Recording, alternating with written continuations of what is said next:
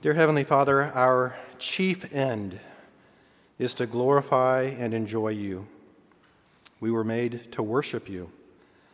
And our hearts are overflowing with that desire here this morning.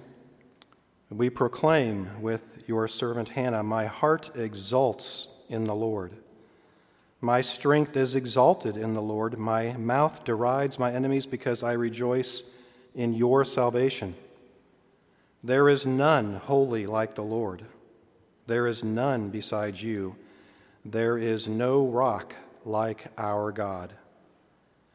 May we, as your children, and as a unified body of believers here at Redeemer, seek kingdom building success only through you and in your name. May we never lose sight of your fearsome and beautiful holiness. May we always cling tightly to you as our rock of salvation. And then, as our hearts are filled with thankfulness and love at what you have so amazingly done for us, might we be obedient to your call. May we seek diligently and humbly how you would have us serve in your kingdom building work.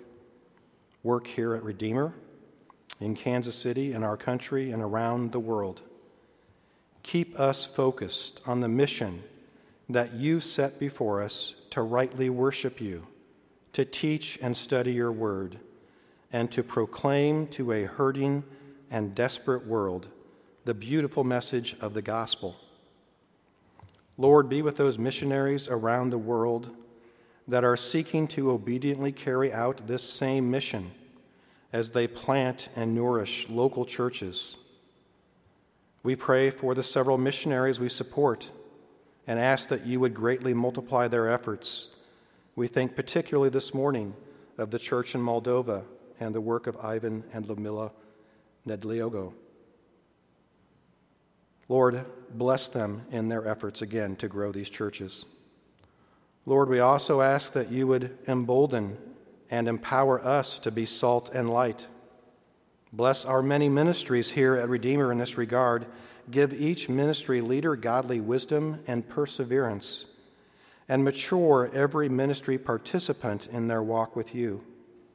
May each person here, whether young or old, be used as transforming agents of Christ.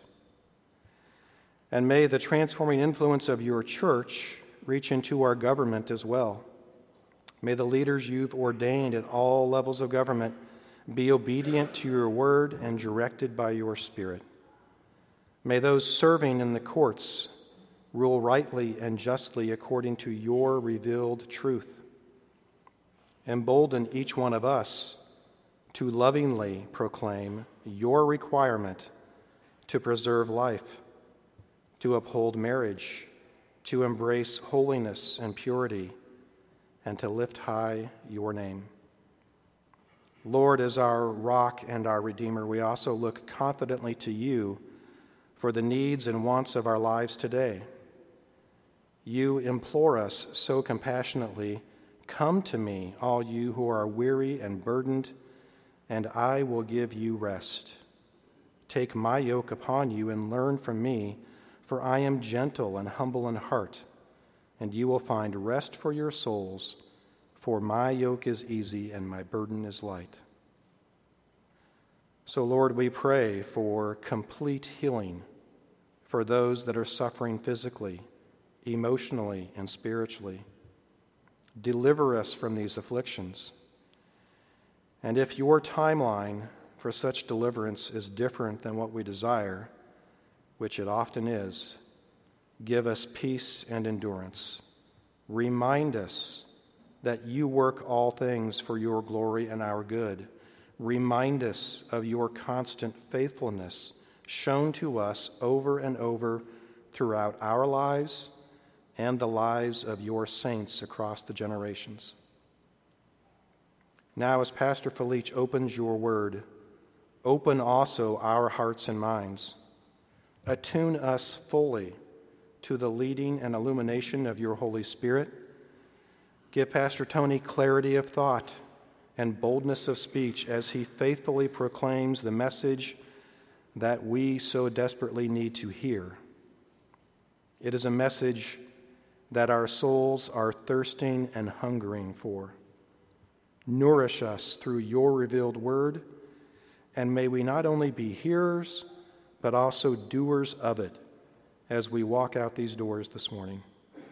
All these things we lift humbly before you in the name of our prophet, priest, and king, our rock, our deliverer, our personal Savior, Jesus Christ.